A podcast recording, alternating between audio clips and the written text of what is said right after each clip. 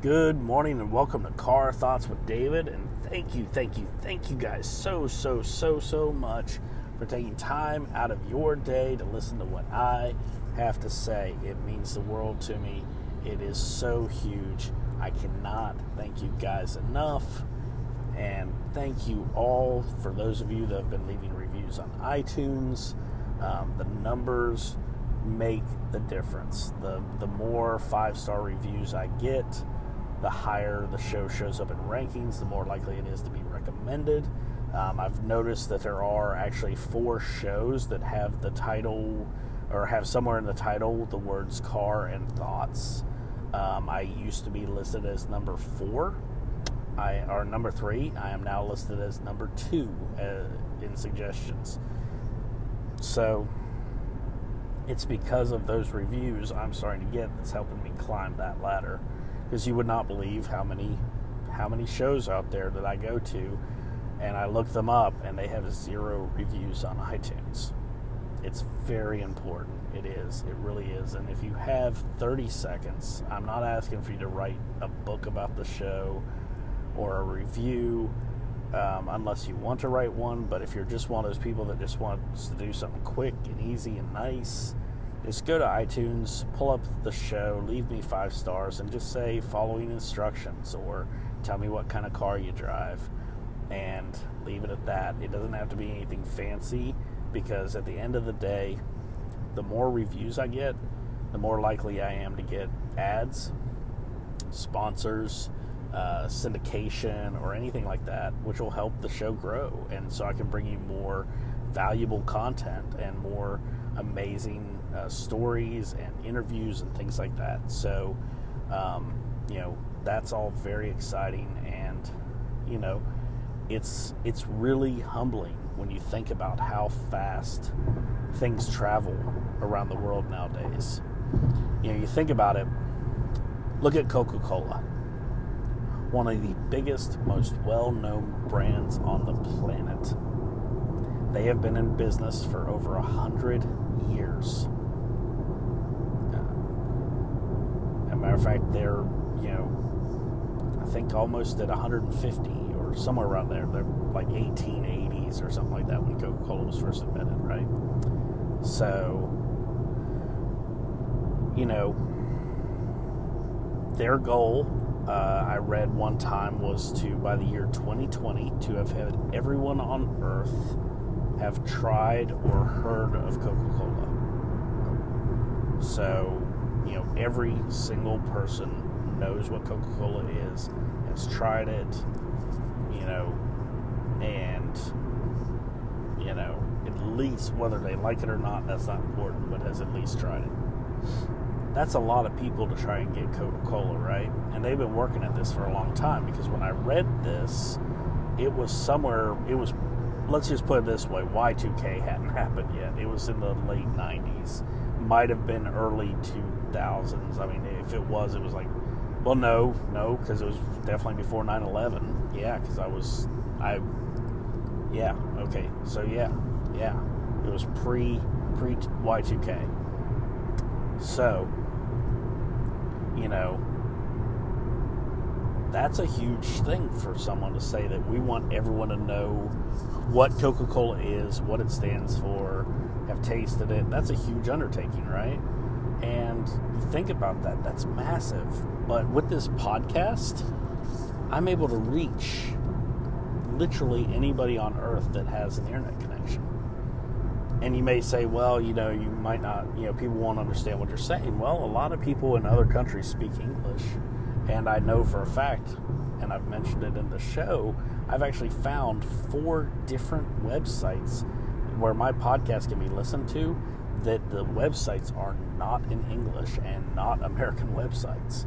Um, they are, you know, there's one in Japanese, there's one in Portuguese, there's one in Spanish, and there's one in French. And I mean, wow, you know, I mean, I'm not sure how they got there. I didn't put them there. I don't even. I, I don't even think I could attempt French. I do well enough to to speak German really badly. So, so French would have been well beyond my my grasp. Um, I do have a fascination with the Japanese language, so I probably could get by on that using Google Translate since I don't know the letters, um, but I would at least be able to understand and figure out enough there. Um, you know, especially if I could, ha- even if I could just have it speak it back to me, because from being such a nerd and watching so much anime, I do understand some Japanese, but it's pretty limited. Uh, you know, because I I was one of those purists that you know had subtitles. I never listened to the dubs. Or well, I'll put it this way: I rarely listen to the dubs because the voice actors for Cowboy Bebop were phenomenal. So I did actually enjoy listening to that in English. Uh, so I would take turns. I would listen to it. I would watch the whole series in English, and I'd watch it in Japanese. So, um, so yeah. But for the most part, I was dub only. Um, yeah. So I mean, it's just amazing to think about. You know, to think how hard Coca-Cola has had to work and how much money they've had to spend to get their idea, their culture out there. You know, I mean, they've spent years. They've revised their their formulas. They've changed their drink, and you may think I'm only talking about uh, new Coke versus Coke Classic. Um, no, I actually recently had a small wager with my dad because he thought that um, Coca Cola removed cocaine out of their drink pre 1900s.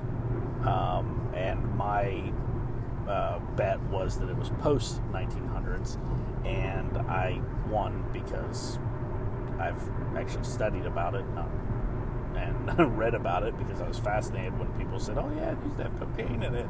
You know, I wanted to learn more, and my natural curious uh, state that I always find myself in, I instantly started doing research.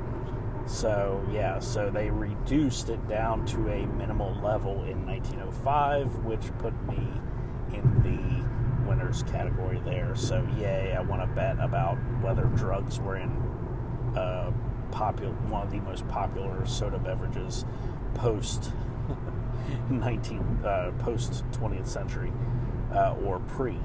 So, yeah, I know I'm really a nerd, but you know, if I wasn't, I wouldn't be me, right? but anyway, so yeah, so you think about it, but you can reach so many people with a brand and an idea so much faster nowadays than you could then. I mean, you think about it, you know, they were founded in the late 1800s. And their goal was to reach every single person on the planet Earth by 2020. Right now, with your smartphone, you can reach millions, millions of people with a single video or a photograph or a podcast or a post online or a, a, a blog or whatever. You know, there's so many different ways you can reach people. You can reach millions of people in days, weeks, or, or months. Uh, I mean, there's I've literally seen videos that went viral on YouTube and they had millions of hits within a day. I mean, holy crap. You know, think about the implications of the power that you have to change the world. And, you know, haven't you ever thought, you know, wow, you know, I've got an idea. I can make this world a better place. You know, why is there got to be these problems? You know, let's start let's start coming up with creative solutions. Let's start thinking outside the box. Who wants to be in the box? You know, that doesn't sound like fun. Yeah, as far as I'm concerned, me personally, I think boxes, the only thing that belong in boxes are cats. Because they seem to be the happiest in boxes. And the smaller the box, as long as they can figure out a way to fit in it and sit down, they're okay. So, quite frankly, you know, leave leave the boxes for the cats and let's let's think outside. Let's let's challenge our, you know, minds and build a brighter future. you know, who's with me? I mean, come on, you know, let's do this thing, right? So, you know, that is my goal is that to help people unlock that creativity, to say, hey, you know, I see this. This is a problem. You know, why do we have to keep? Like, here's one for you. Um, the touch and untouch stuff in bathrooms and sinks, right? Why is some of the sink water like as soon as you put your hand under it, the water will run and flow, but they have the the press down things for the soap.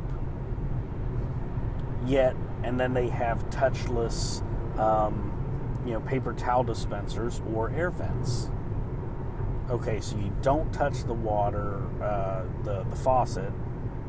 You do touch the soap dispenser, and your hands aren't clean when you're touching the soap dispenser because all you do is have wet hands that are still dirty. Yet after you touch the soap dispenser, you then put your hands back under the non touch faucet and then you put your hands in the no touch uh, to get um, paper towels or to stick your hands in like those air things that, that blow all the water off your hands, right?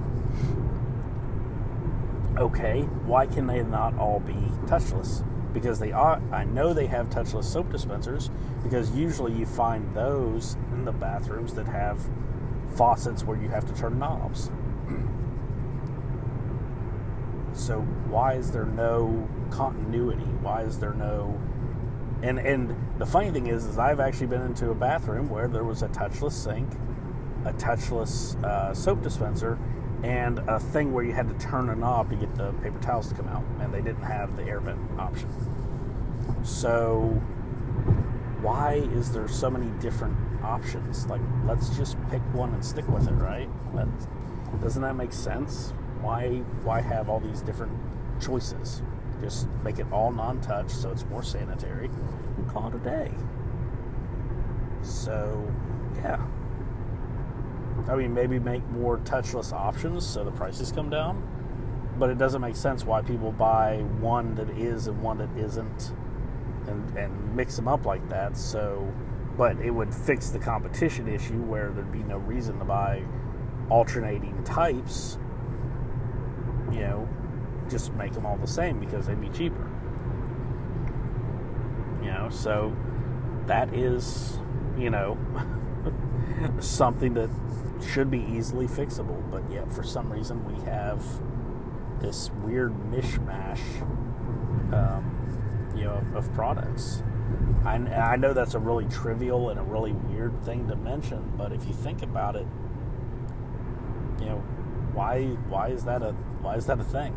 You know, where why has that not been solved? We we have some of the greatest technology in existence, and yet we have varying degrees of interaction with our bathroom sinks in in public places and toilets. Some of them still have flush handles, and some of them are automatic. Not really sure why. Doesn't make a lot of sense, especially when you go into a bathroom that has both types, which I've seen before too. So yeah, I mean that's just something small, but I mean it's really really odd. Um, that is fixable easily fixable. Um, you know, there's all these different technologies out there that could solve these problems and help, you know. And you know, you could say it's businesses and competition and they're trying to to keep things going because they make more money off of it because it's a cheaper product to make. Well, yeah, but that's you need somebody in there that's just going to finally say, you know what, it's not a about the money, we need to finally do what makes sense and call it a day. Just do that because it's the right thing to do.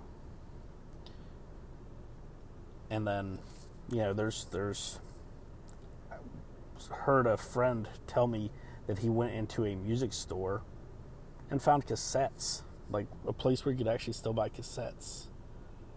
That doesn't make any sense at all. Why would there still be cassettes for sale? They're not being manufactured, and therefore cassettes are a degradable uh, item.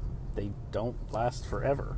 Records last longer because the tape over time fades and wears out. And even if it's not being used, the tape will deteriorate. That's just fact. You know, if you if you don't know what a cassette tape is, or you've never had to fix one, you know, I had a set of screwdrivers that were specifically for my cassettes. You know, I had a very small set of jeweler screwdrivers that I kept handy in my car. And if one of my cassettes broke, I could pop it open right quick and try and salvage it unless the actual tape snapped, in which case, you know, I couldn't keep, um, you know, scotch tape in my car because obviously it would have been ruined. So, you know, if one of them snapped, I was I'd have to wait till I got back to the house, but if it just like unraveled or whatever, I could pull off the side of the road and fix my tape.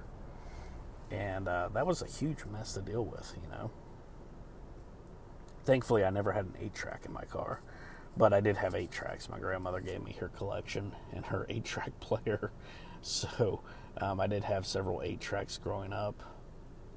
Um, most of the stuff she had was like Elvis and stuff, but uh, trying to think like Roy Orbison and stuff like that. But it was interesting to listen to, and you know, I didn't. It's not like I could necessarily afford to go buy tapes all the time, so it was nice to have something free, even if it was really old.